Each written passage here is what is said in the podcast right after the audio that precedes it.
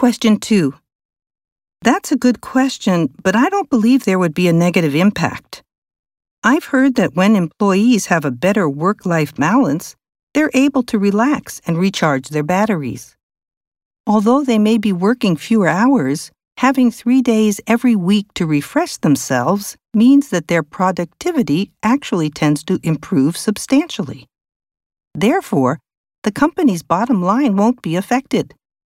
There have been various studies where companies have implemented four day work weeks, and they were not only popular with the employees, but they had advantages for the company as well. They can reduce companies' utility bills, as well as employee burnout, resignations, and absences.